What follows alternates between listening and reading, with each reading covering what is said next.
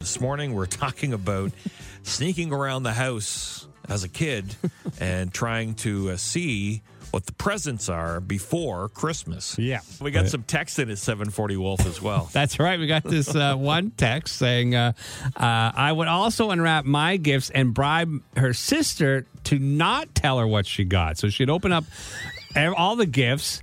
Uh, she knew what she was getting and what her sister was getting. And she used to bribe her sister because her sister, like me, didn't want to know. She wanted it to be a surprise. Yeah. And so she would bribe her sister uh, to uh, not tell her what she got for Christmas. And then we got another text from Mike saying, uh, I knew where all the gifts were.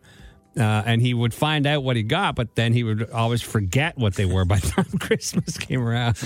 got a uh, we got a text from Tim, and Tim said uh, mom would hide them in the cedar chest, but we would find the key and open it up. yeah, Oh man! I wanted it to be a surprise. I didn't like knowing. I didn't want to know what I was getting. yeah. And then he said, and I agree with this. He said, now as an adult, I don't care. I can wait until Christmas to open them. But back in the day, Yeah, it's a they, would, kid. they would search out the key for the cedar chest and unlock it. That's awesome. go in and look at everything.